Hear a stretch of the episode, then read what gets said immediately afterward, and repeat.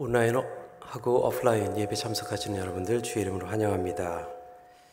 오늘 제목은 좌절감을 기쁨으로 바꾸시는 하나님이라는 제목을 가지고 10편 73편 말씀을 가지고 함께 나누도록 하겠습니다. 어, 사람이 넘어질 때 주로 세 가지의 이유 때문에 넘어지게 됩니다. 어, 첫 번째는 몸의 비율이 좀 안 맞을 때 넘어지게 되죠. 특히 이제 어린 아이들한테 주로 일어나는데 제가 어렸을 때 제 사진을 보니까 딱 3인분이더라. 아니 3인분이 아니라 3등신이더라고요. 머리, 몸통, 다리 길이가 다 똑같아요. 그러다 보니까 이제 머리가 무거우니까 자꾸 넘어지는 거예요. 제 딸도 태어났을 때 지금은 저랑 키가 비슷하고 또 많이 나아졌는데 머리가 굉장히 컸어요. 그래가지고 막 기다가도 이렇게 하다가도 머리가 무거우니까 머리를 푹 내려놓고 좀, 좀 쉬다가 다시 들고 막 이렇게 기고 또 툭 내려갔다가 또 이렇게 들고 막 이렇게 기더라고요. 제 자식이었지만 좀 무서웠어요. 자, 그런 경우가 있고요. 두 번째 경우는 자칫 잘못해서 실수로 발을 헛디뎌서 넘어지는 경우가 있습니다. 물론 헛디뎌서 넘어질 때에도 크게 다치는 경우가 있지만 보통 젊은이들은 헛디뎌서 넘어졌을 때, 걷다가 넘어졌을 때 다시 일어나서 막 뛰어가요. 창피해서. 그래서 그러는 경우가 있고요. 세 번째로는 오래 달리거나 오래 걸어서 다리에 힘이 다 빠졌을 때 넘어지게 되는 경우입니다. 보통 단거리 선수하고 그 마라톤 선수를 비교했을 때 단거리 선수들이 막 뛰다가 넘어지면 좀 아프더라도 일어나서 뛰는 경우가 다시 뛰는 경우가 많이 있습니다. 그런데 마라톤 선수가 보통 한 42km를 뛰어야 되는데 30km, 40km 가까이 가서 넘어지게 되는 경우에는 다쳐서가 아니라 몸의 기력을 다 소비했기 때문에 그 모멘텀을 잃어버렸기 때문에 일어나기가 힘들다라고 합니다. 그럴 때는 선수들이 또 걸어가는 사람들이 좌절하게 된다라는 것이죠. 이 사전에서 좌절이라는 단어를 이렇게 표현하고 있어요. 마음이나 기운이 꺾이는 것이다 라고 표현을 하고 있습니다. 나에게 더 이상 능력과 힘이 없어서 내 의지와 꿈이 꺾일 때에 좌절했다라고 이야기를 하고 있죠. 아까 그 세 가지 넘어지는 이유를 우리가 영적인 삶으로 비교를 한다면은 아마 첫째 번째 경우는 초신자들 예수님을 금방 믿고 영적인 비율이 세상의 비율이 조금 더 많을 때 자주 넘어지게 될 수 있다라는 거예요. 두 번째로는 신앙 경험을 좀 하고 했지만은 간혹 실수로 또 유혹에 빠지거나 해서 넘어졌을 때 다시 일어나서 내 하나님께서 주신 의지와 힘을 가지고 뛸 수가 있다라는 겁니다. 그런데 세 번째는 조금 위험한 경우예요. 왜? 내가 오랫동안 신앙생활 하면서 내가 충전되고 있는지 소비되, 소비를 하고 있는지도 알지 못하고 뛰다 보니까는 결국 내 다리에 힘이 빠져 있는 상태도 모르고 계속 가다가 넘어졌을 때 다시 일어날 힘과 기운이 없는 영적 상태가 세 번째에 속할 수 있다라는 겁니다. 오늘 아사베 씨는 자기 자신이 그것을 경험했다라고 이야기를 하고 있어요. 아삽을 잘 공부를 하기 시편에 이제 여러 편들이 아삽의 시로 소개를 하고 있는데 아삽이 어떤 인물인지 성경을 성경이 소개를 하고 있어요. 특히 역대상을 보게 되면 이 아삽이 다윗에게 선택된 그러한 악기를 담당하는 대장이다라는 것을 보게 되고요. 또 레위의 게르솜 자손이라고 이야기하고 있어요. 레위의 자손들이 여러 명이 있었는데 첫째 아들이 게르솜이라는 사람인데 그 자손이다라고 얘기를 하고 있고요. 또 언약궤가 다윗의 성전으로 들어왔을 때 그 언약계를 섬기고 그 앞에서 예배를 담당하는 사람으로 선택되고 선발된 사람이 아삽이다라고 이야기를 하고요. 나중에 이제 이 악대가 24개로 편성이 되는데 해만과 게르솜 그리고 아삽 이 세 사람이 대표자로서 예배를 인도하고 이 악대들을 맡아서 지휘하는 그러한 것들을 성경을 통해서 보게 됩니다. 요즘 현대식으로 풀이를 해서 이야기를 한다면은 이 아삽이라는 인물은 아마도 이 예루살렘의 예배부 장관과 같은 그러한 역할을 맡아서 살아가고 있, 그 그러한 직무를 맡아 있었던 사람이다라는 것을 보게 돼요. 일평생 하나님을 찬송하기 위해서 그리고 예배하기 위한 목적으로 태어나고 또 훈련되어진 사람으로 태생부터 구별됐던 그러한 사람이 감당하기 어려운 시험이 와서 넘어질 뻔하고 좌절했다라는 것을 이 시편 73편으로 고백을 하고 있는 것을 보게 됩니다. 이 오늘 이 말씀을 나누면서 아삽의 찬송시를 통해서 그가 왜 넘어지게 되었는지 근데 다행스럽게도 시편 73편을 보게 되면 17절에 이렇게 이야기를 하고 있어요. 내가 하나님의 성소에 들어갔을 때 그들의 종말을 보았나이다 라고 고백을 하면서 그가 좌절을, 좌절의 그 시기를 지났지만 그 좌절의 시간에서 나올 수 있었던 방법 또한 이야기를 하고 있는 것이 시편 73편의 말씀의 내용입니다.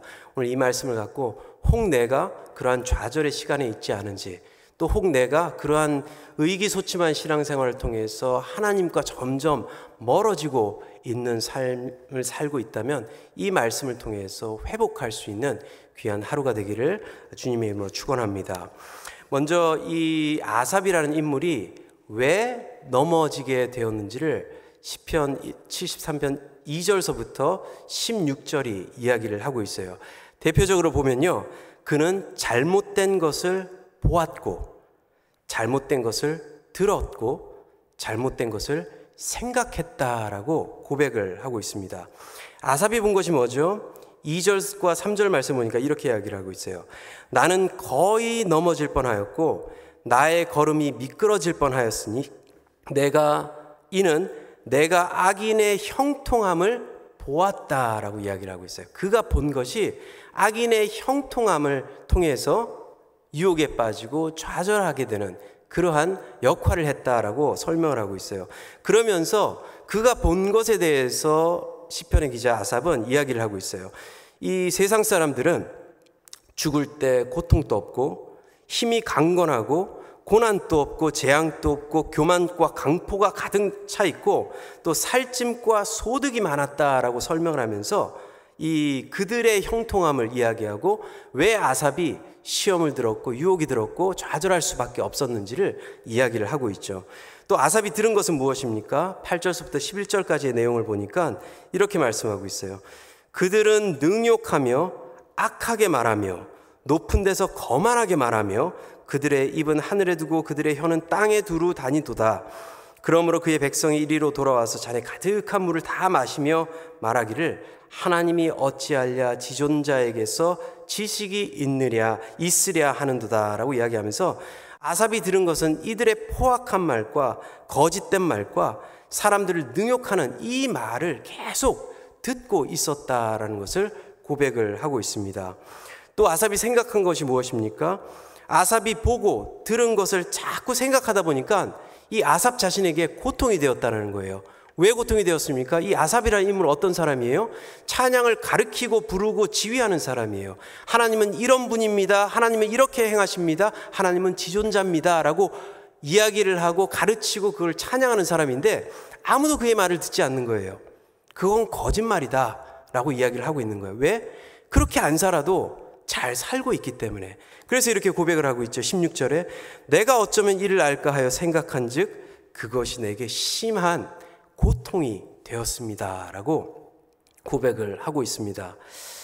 보고, 듣고, 생각을 하니 그것이 세상적으로 살아가는 것이 더 형통하다라는 것을 점점 잘못 이해를 하게 되었다라는 것을 고백을 하고 있는 거예요.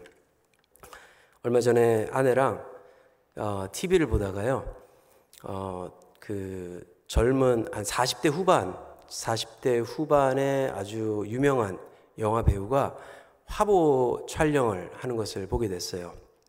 이 영화 배우가 그냥 화보 촬영을 했으면 되는데 괜히 위통을 확 벗어 제끼더라고요. 그랬더니 제 아내가 와 하면서 이제 탄성을 쫙 어, 탄성을 질렀어요. 그러고 나서 제 배를 보니까 어우 하면서 이제 좀 비명을 좀 지르더라고요. 그러면서 저도 생각해 보니까 이게 아닌 거예요. 이게 아닌 거예요. 아니, 제가 제 몸매가 아닌 게 아니라 그 사람 몸매가 아닌 거예요. 40대 후반 정도 되면은 내가 딱 잡았을 때 살도 잡히고 또 팔을 이렇게 딱 꽈을 때 이제 배 위에 좀 팔이 이렇게 좀 이렇게 얹히고 그래야지 정상적인 건데 어떻게 40대 후반의 몸매가 20대 초반의 몸매처럼 가지고 있는 그 자체가 이제 비정상이잖아요. 근데 그걸 자꾸 보니까 또 아내도 옆에서 탄성을 지르고 제 몸을 보고 비명을 지르고 막 이러다 보니까 저도 질투가 나기 시작하더라고요. 그래서 식단을 짜고 거울에서 제 셀폰을 보면 제 사진이 있어요. 그래서 매일 찍으면서 변화되는 모습을 한번 찍어봐야겠다라는 생각이 이제 식단을 짜고 이렇게 어 지금 운동도 하면서 하고 있습니다. 이 사람들은요 보는 것에 현욕을 당할 수 당하지 않을 수 없다라는 이야기예요. 듣는 것에 솔깃 안 할 수 없고 생각하는 것으로 삶이 따라갈 수밖에 없다라는 것입니다. 그러다 보니까 우리의 삶은 이런 것들에 적응이 되어져 가고 결국 내 삶은 영적인 것을 더욱더 추구하고 그것을 따라가고 그것을 본보기로 삼고 나아가는 것이 아니라 세상적으로 왜 그것에 덮여 있으니까 쌓여 있으니까 내 주위에 그런 것들로 내 귀는 열려 있고 눈이 열려 있기 때문에 그것을 쫓아갈 수밖에 없다라는 이야기예요. 청년들한테 꿈이 무엇인지 나중에 무엇이 되고 싶은지 한번 물어보세요. 다들 세상에 성공한 사람들을 이그샘플로 두고 나는 이런 사람들과 같이 사, 되고 싶어요라고 이야기를 해요. 그 아무도 저는 베드로와 같은 바울과 같은 예수님과 같은 삶을 살고 싶어요. 그게 제 꿈입니다라고 이야기하는 사람이 없다라는 이야기예요. 저런 믿음의 사람처럼 살고 싶다라고 이야기하는 것이 아니라 우리가 항상 보고 듣고 느끼는 생각하는 나는 저렇게 성공한 사업가처럼 살고 싶어요. 그게 우리의 꿈이 되어버렸다라는 거죠. 아산마저도 그렇게 고백을 하고 있어요. 12절 말씀 보니까요. 이들은 악인들이라도 항상 평안하고 재물을 더, 재물은 더욱 불어나고 있습니다라고 표현을 하면서 평강이라는 단어를 거기다 붙이고 있어요. 이 평강이라는 단어는 샬롬, 우리가 너무나 잘 알고 있잖아요. 이 샬롬이라는 것은 하나님께서 우리에게 베풀어진 최고의 복이에요. 이것은 정신적, 물질적, 영적인 복을 함께 나타내고 있는 단어가 그 샬롬인데 이 세상 사람들을 보고 그들이 평, 평안해 보인다라고 샬롬이 그들에게 있다라고 고백을 지금 아삽이 하고 있다라는 것이죠. 그러면서 이런 자들에게 자신이 어떻게 얘기를 하고 있죠? 질투하였다라고 이야기를 하고 있어요.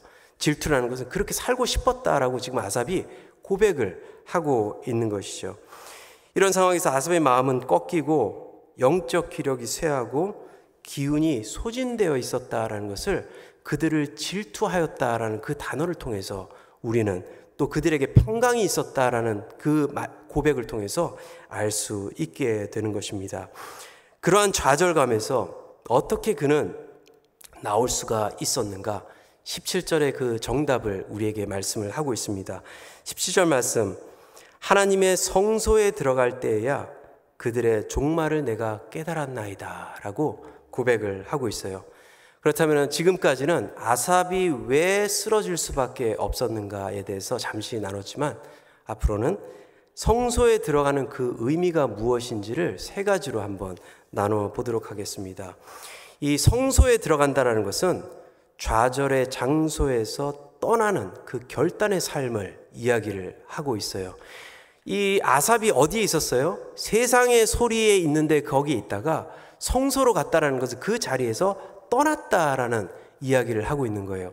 어떤 방에 있는데 사람들이 많이 있어요. 많이 있는데 저한테 전화가 걸려왔어요. 여러분들한테 전화 걸려왔으면 여러분들 어떻게 하시겠어요? 물론 전화를 받아야죠. 근데 어떻게 받습니까? 그 방에서 나가서 받는다는 얘기예요. 왜? 시끄럽기 때문에 제가 제 귀가 소머즈나 뭐 이러한 그 특출한 귀를 가지지 않고, 않고 있는 이상은 내가 그 웅성웅성거리는 그 사람들 소리에서 내가 나왔을 때에 전화를 걸어준 그 사람의 목소리를 제대로 들을 수 있고 내가 대화를 할 수 있다라는 거예요. 우리는 결단을 할 필요가 있다라는 이야기죠. 이와 같이 우리가 영적인 삶을 건강하게 유지하기 위해서는 세상의 음성보다 그 음성이 안 들리는 하나님의 음성이 더 잘 들리는 그 장소로 움직일 필요가 있다라는 것입니다. 우리를 좌절시키는 그곳에서 나올 필요가 있다라는 것을 성소에 들어갔을 때 깨달았다라는 그 구절에서 아삽의 마음을 아삽의 경험을 또 그것을 통해서 회복되었다라는 것을 우리는 볼 수가 있죠. 이 시편 1편에 이렇게 이야기를 하고 있어요.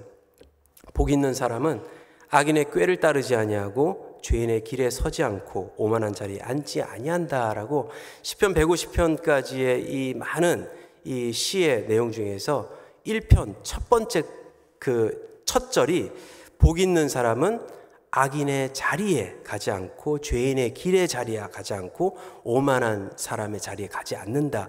그 길을 떠난다라고 이야기를 함으로써 이 모든 시가 시작되는 것을 보게 됩니다. 개인의 삶뿐만 아니라 이런 것들은 공동체의 삶에도 필요하다라는 거예요. 내 개인의 삶에도 내가 결단을 해서 그러한 자리를 피할 필요도 있고 우리 공동체의 삶에서도 그러한 자리 피할 필요가 있다라는 것을 이 아삽의 시를 통해서 또 시편 1편을 통해서 우리에게 말씀하고 있어요. 고등학교 때 한국에 있을 때 아주 친하게 지냈던 친구 둘이 있었습니다. 경우라는 친구하고 하고 또 경우라는 친구하고 또그 아, 갑자기 이름이 친한 친구인데 이름이 생각이 안 나네요.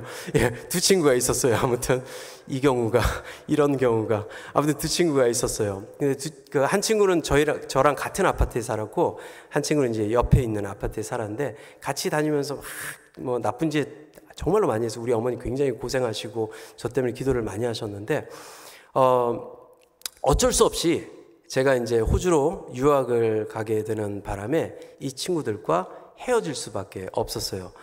그런데 처음에는 굉장히 안타깝게 생각을 했는데 지금 얼마 전에 이제 이 친구들하고 다시 만나게 됐는데 이 두 친구들이 다 교회 생활하고 또 직분자로서 아주 신실하게 제 페이스북에 뭘 탁 올리면은 아, 뭐 하나님은 대단하시다 막 그러면서 막 서로 칭찬을 해요. 왜 하나님께서 역사하신 것이 크기 때문에 지금 생각해 보면 우리가 계속 세 명이서 같이 계속 똘뚱뭉쳐서 있었으면 아마도 하나님을 만나지 못하지 않았을까라는 생각을 한번 해보게 됩니다. 우리가 이렇게 내가 결단해서 그러한 장소에서 그러한 자리에서 나올 때 하나님의 음성이 더 깨끗하게 들린다라는 이야기예요. 우리가 목장 모임이 이제 또 활성화되고 목장을 통하여서 또 이제 교제가 이루어지게 이루어지는 것을 보게 돼요. 온라인이나 이제 오프라인으로 우리가 모이는 것을 어, 모임을 통해서 또 그 하나님께 행하신 일들도 나누고 삶에 대해서 많이 나누고 있는데요. 우리가 목장 모임에서도 이런 것들을 결단을 할 필요가 있어요. 어떤 목장에는 뭐 이런 목장은 없을 거예요. 하지만은 이럴 수도 있다라는 이야기예요. 만나서 이야기하는 것이 뭐 골프 치고 사업 어떻게 하고 돈을 어떻게 벌고 뭐 집을 사야 되는지 많은지 부동산 가격이 어떻게 되는지 이러한 이야기만 하다가 흩어질 수도 있다라는 겁니다. 그럴 때 우리는 결단을 해야 돼요. 우리가 만나는 이 시간만큼은 우리 하나님의 이야기만 합시다. 하나님께서 나에게 행하신 일들만 서로 쉐어하고 하나님을 찬송하는 시간을 갖도록 합시다. 이러한 결단을 내릴 때 옛 버릇에서 위에 그 옛 버릇의 자리에서 하나님께서 원하시는 그 자리로 옮겨질 수 있다라는 것을 어, 우리는 기억해야 될 것입니다. 안식일도 마찬가지예요. 주일날 우리가 화면 앞에 또 이렇게 모이는 이유가 거기에 있죠. 세상에서 retreat 함을 통해서 하나님께서 나에게 하신 역사가 무엇인지를 생각하는 그 날이다라는 것이 안식일의 의미이죠.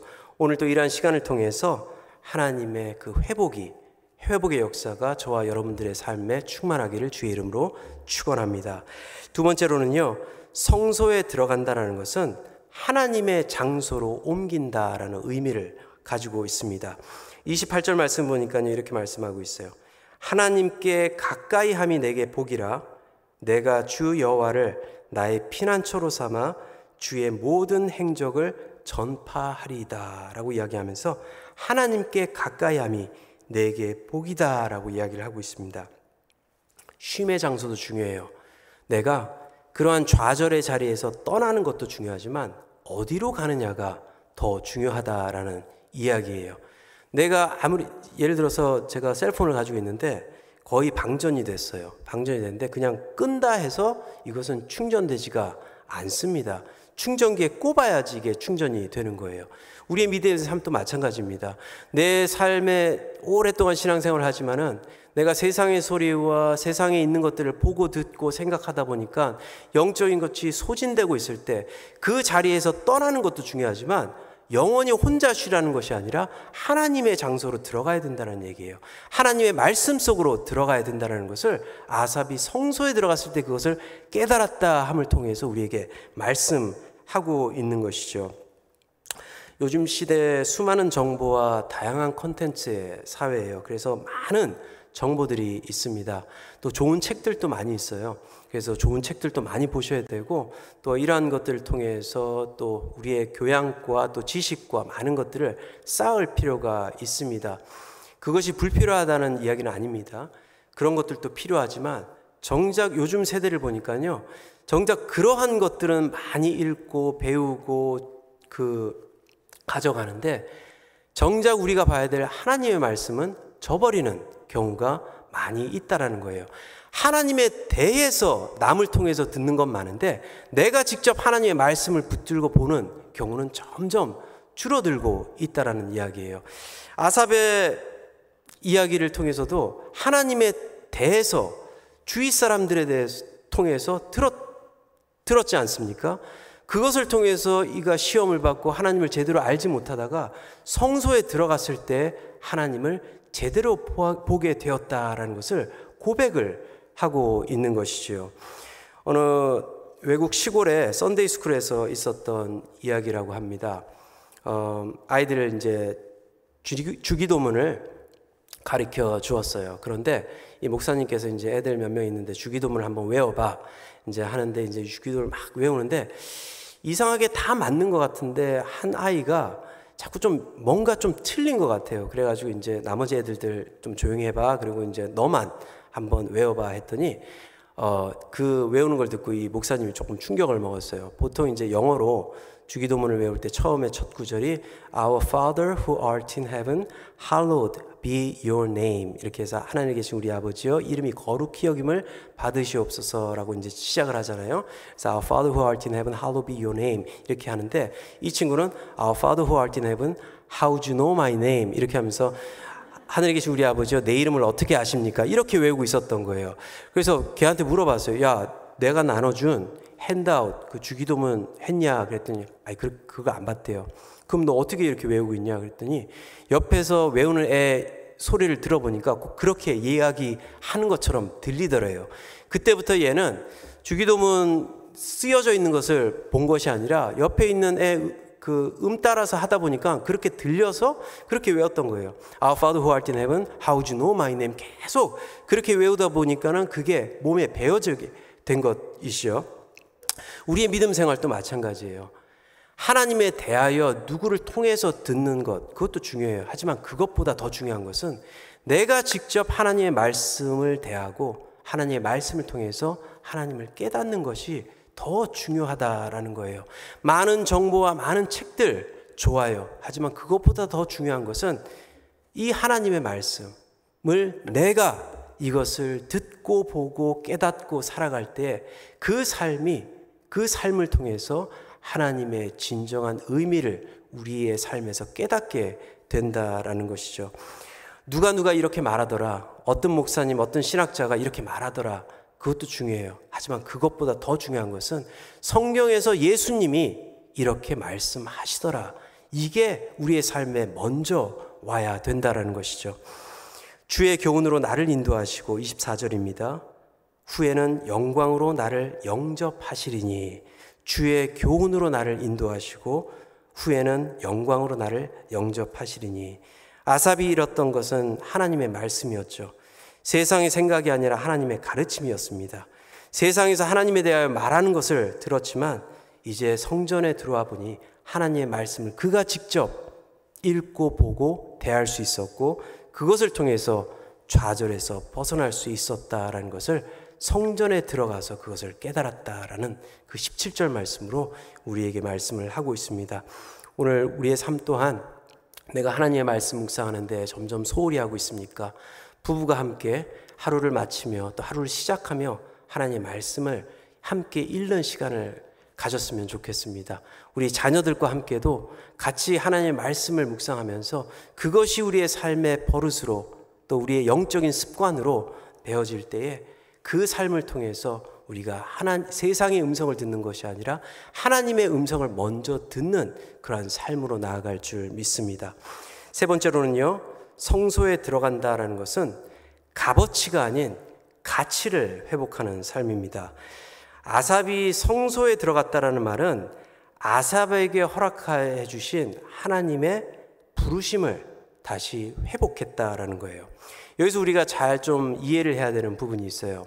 우리가 보통 직업을 이야기할 때, 일을 이야기할 때 쓰이는 단어가 있어요. 그렇지? 영어 단어. job이라는 단어고 occupation이라는 단어가 주로 쓰여요. 그런데 비슷한 뜻으로 쓰여지지만 의미가 다른 단어가 하나가 있어요. 그게 vocation이라는 단어예요. 부르심. 똑같은 말이에요. 하지만 하나는 직업, 하나는 부르심의 일이다라는 것이죠. 다른 면으로 해석을 한다면 사명이라는 거예요. 일과 사명. 이 세상에서는요, 많은 것들을, 많은 것들에 가격을 매기는 것에 익숙해져 있습니다. 건물이 얼마야, 땅값이 얼마야, 뭐 자녀 교육비가 얼마야, 다 이런 것, 또 뭐 연봉이 얼마야, 이렇게 가격으로 매기게 됩니다. 얼마 전에 이제 TV를 보다가 한 가지 강사분께서 이렇게 얘기를 하시더라고요. 많은 사람들이 잘 사는 것과 못 사는 것의 의미, 의미를 제대로 모르고 있다라고 이야기를 하면서 그 뜻을 설명을 해 주시더라고요. 많은 사람들은 돈을 못 버는 것을 못 산다 그러고 돈을 많이 버는 것을 잘 산다라고 이야기를 하는데 그건 틀린 것이다라고 이야기를 하더라고요. 잘 사는 거는 내가 내 삶의 충분한 그, 그 의미를 누리면서 행복하게 살아가는 것이 잘 사는 것이지 그것은 내가 돈을 많이 벌고 적게 벌고가 잘 살고 못 살고가 아니라라는 이야기를 하신 거예요. 그 여기서 값어치와 가치의 차이를 우리가 볼 수 있는 거예요. 자, 값어치는 뭐예요? 가격을 말하는 거예요. 그렇죠? 이 가치를 돈으로 계산을 하는 것이 값어치이에요. 하지만 가치는 달라요. 가치는 뭐예요? 목적과 의미가 거기에 있을 때 이것은 값어치로 환산하는 것이 아니라 가치로 환산을 하게 되는 거죠. 신학교 다닐 때 제가 아내한테 어, 보석이 달린 반지를 선물했어요. 신학교 다닐 때 돈이 어디 있겠어요. 그 보석도 아마도 이 다이아몬드를 깎다가 떨어진 걸 갖다 집어넣은 것 같아요. 그래서 제가 어포드 할수 있었던 게 이제 그거밖에 안 되기 때문에 그래서 이제 데이트를 하고 이제 결혼하기 얼마 전에 좀 의미 있는 걸 선물해야 되겠다 하면서 이제 의미 있는 거는 여자분들한테 좀 뭔가 보석이 있어야 되는데 그 보일 만한 보석은 제가 어포드를 못 하니까 이 돋보기로 봐야지 이렇게 보이는 그 보석 어, 꼽혀 있는 이제 반지를 선물을 했어요. 값어치로 따지면은 얼마 안 돼요. 가격은 제가 말씀 못 드려요. 방송으로 제 아내가 보고 있기 때문에 그 값어치로는 이게 얼마인지는 별로 안 나가는 물건이에요.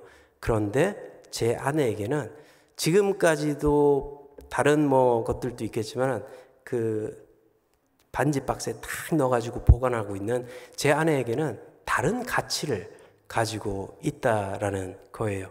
우리의 삶도 마찬가지예요. 많은 경우 우리는 가치, 값어치로, 값어치로 모든 물건의 가격을 매기고 있지만 우리의 믿음의 삶은 가치를 가지고 살아가야 된다라는 이야기죠. 누가복음 15장에 천국에 대해서 구원받는 자에 대해서 비유를 설명을 드리면서 예수님께서 여러 가지 비유를 설명을 하시는데 그 두 가지 비유가 저를 좀 사로잡았어요. 첫 번째로는 아흔아홉 마리의 양을 두고 한 마리를 찾아가는 그 아, 목동의 이야기가 있어요. 그 이야기를 처음에 들어봤을 때 말이 안 돼요. 왜? 값어치로 따져보면은 어떻게 99마리를 두고 한 마리를 찾으러 갈 수가 있겠어요? 그, 그렇잖아요. 아니, 99마리를 두고 99마리가 더 값어치가 더 나가고 한 마리보다는. 그런데 그 본문에서 이야기하고 있는 것은 잃어버린 영혼에 대해서 이야기를 하고 있어요. 그렇죠? 그렇다면 그 한 마리는 이 목동에게는 99마리 와 같은 그 가치를 가지고 있었다라는 것을 우리에게 설명을 하고 있는 것이죠. 그리고 나서 다음 비유를 보게 되면 어떤 여인이 은전 하나를 잃어버린 비유를 또 설명을 하고 있어요. 10개의 은전이 있었는데 하나의 은전이 없어져서 이 여인이 어떻게 하죠? 집안을 다 막 뒤집어요. 다 쓸고 해서 이 은전을 찾고 나서 은전을 찾고 나서 어떻게 하죠? 파티를 벌여요. 말이 안 되는 거예요. 은전을 찾았으면 찾았지 왜 파티를 벌이고 그 은전 가격보다 그, 그 파티를 연 그 가격이 더 나갔을 것이다 라고 우리는 생각할 수가 있는데 여기서 아주 귀중한 것을 우리가 깨달을 수가 있어요. 이 은전이 보통 은전이 아니라는 얘기예요. 이 10개의 은전은 유대 풍습에서 여인이 결혼할 때 쓰여지는 은전이에요. 보통 돈전이에요. 그러니까 물건을 사고 팔 때.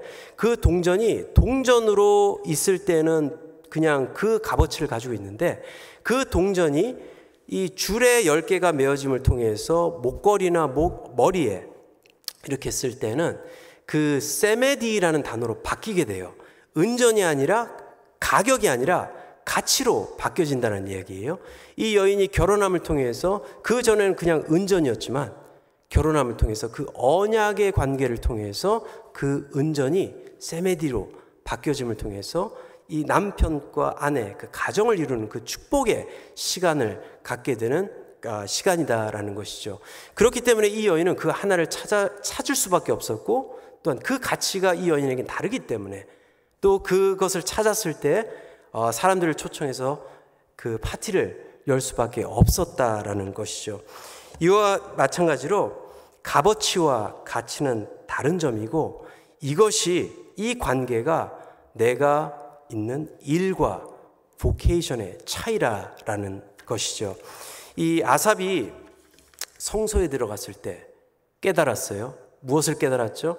내가 지금까지 세상 이야기를 들었을 때는 내가 부르심을 받은 것이 아니라 이것을 값어치로, 좌부로 생각을 하게 되었다라는 거예요.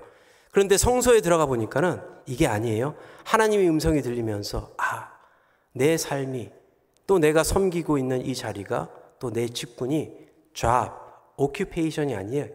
하나님의 가치가 내 삶에 있는 것이구나. 이것이 vocation이구나. 부르심 사명이구나라는 것을 깨닫게 되었다라는 것입니다. 그러고 나서 보니까요, 세상에서 이야기하고 있는 샬롬이 진정한 샬롬이 아니었던 거예요. 18절에서부터 쭉 읽어 보니까요. 이 형통함엔 항상 끝이 있다라는 거죠. 우리가 주식을 볼 때도 올라갈 때가 있고 내려갈 때가 있고 땅이 또 올라갈 때가 내려갈 때 있고 어떤 직종이 막 성황할 때가 있고 또 망할 때가 있다라는 것처럼 이 한, 하지만 하나님께서 주신 이 부르심에는 그게 없다라는 거예요. 영원성이 있으며 그 안에 하나님의 목적이 담겨 있기 때문에 내가 무엇을 하던 그 속에서 사명감을 가지고 살아갈 때는 하나님의 목적이 내 삶을 통해서 드러나게 되어 있다. 그것이 진정한 샬롬, 형통이다라는 것을 아삽이 고백을 하고 있습니다. 세상에서 비교할 때는 내 삶에 특별한 값어치가 없어 보여요. 그것이 행복한 삶이 아니라고 잘 사는 것이 아니라고 얘기를 합니다. 하지만 하나님의 성전에 들어갔을 때는 하나님께서 주신 그 부르심 속에 아, 이것이 가치가 있는 삶이구나. 하나님의 부르심이 있는 삶이고 하나님의 목적이 내 삶에 있는 것이구나라는 깨닫게 된다라는 것입니다. 그럴 때에 우리는 좌절감에서 기쁨으로 회복할 수 있다라는 것이죠. 말씀을 정리합니다.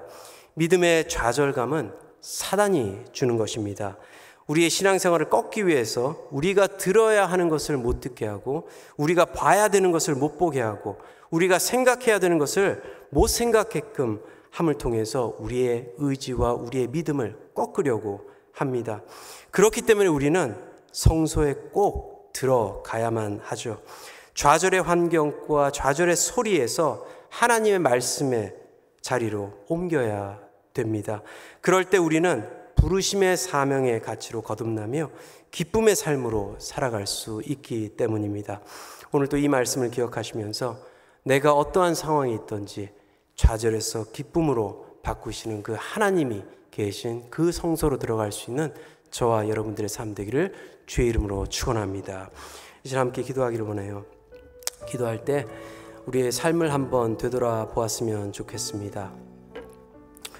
나는 어떤 소리를 더 듣고 있는가? 나는 어떤 것들을 더 보고 있는가? 또 나는 어떤 것들을 더 생각하고 살아가고 있는가?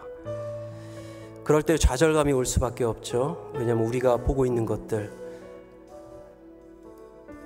우리가 할 수 없는 것들이 많이 있기 때문입니다. 하지만 우리가 성전에 들어갔을 때에 다시 우리는 하나님의 목적으로 살게 되며 또 하나님의 의미를 내 삶의 의미로 두고 살아갈 수 있게 되죠. 그럴 때 하나님의 능력으로 나는 무엇이든지 할 수 있게 되는 것입니다. 오늘도 이 말씀을 기억하면서 주님, 제가 좌절 속에 있습니까? 세상 것들을 보고, 있기 때문에 하나님 것을 못 보고 있는 그러한 상황 속에 있습니까? 주님, 내 눈을, 내 발걸음을, 내 마음을 주의 성전으로 옮길 수 있도록 하여 주시고 주께서 우리에게 주신 사명을 다시 회복할 수 있는 믿음의 사람 될 수 있도록 역사하여 주시옵소서 우리 함께 기도하도록 하겠습니다.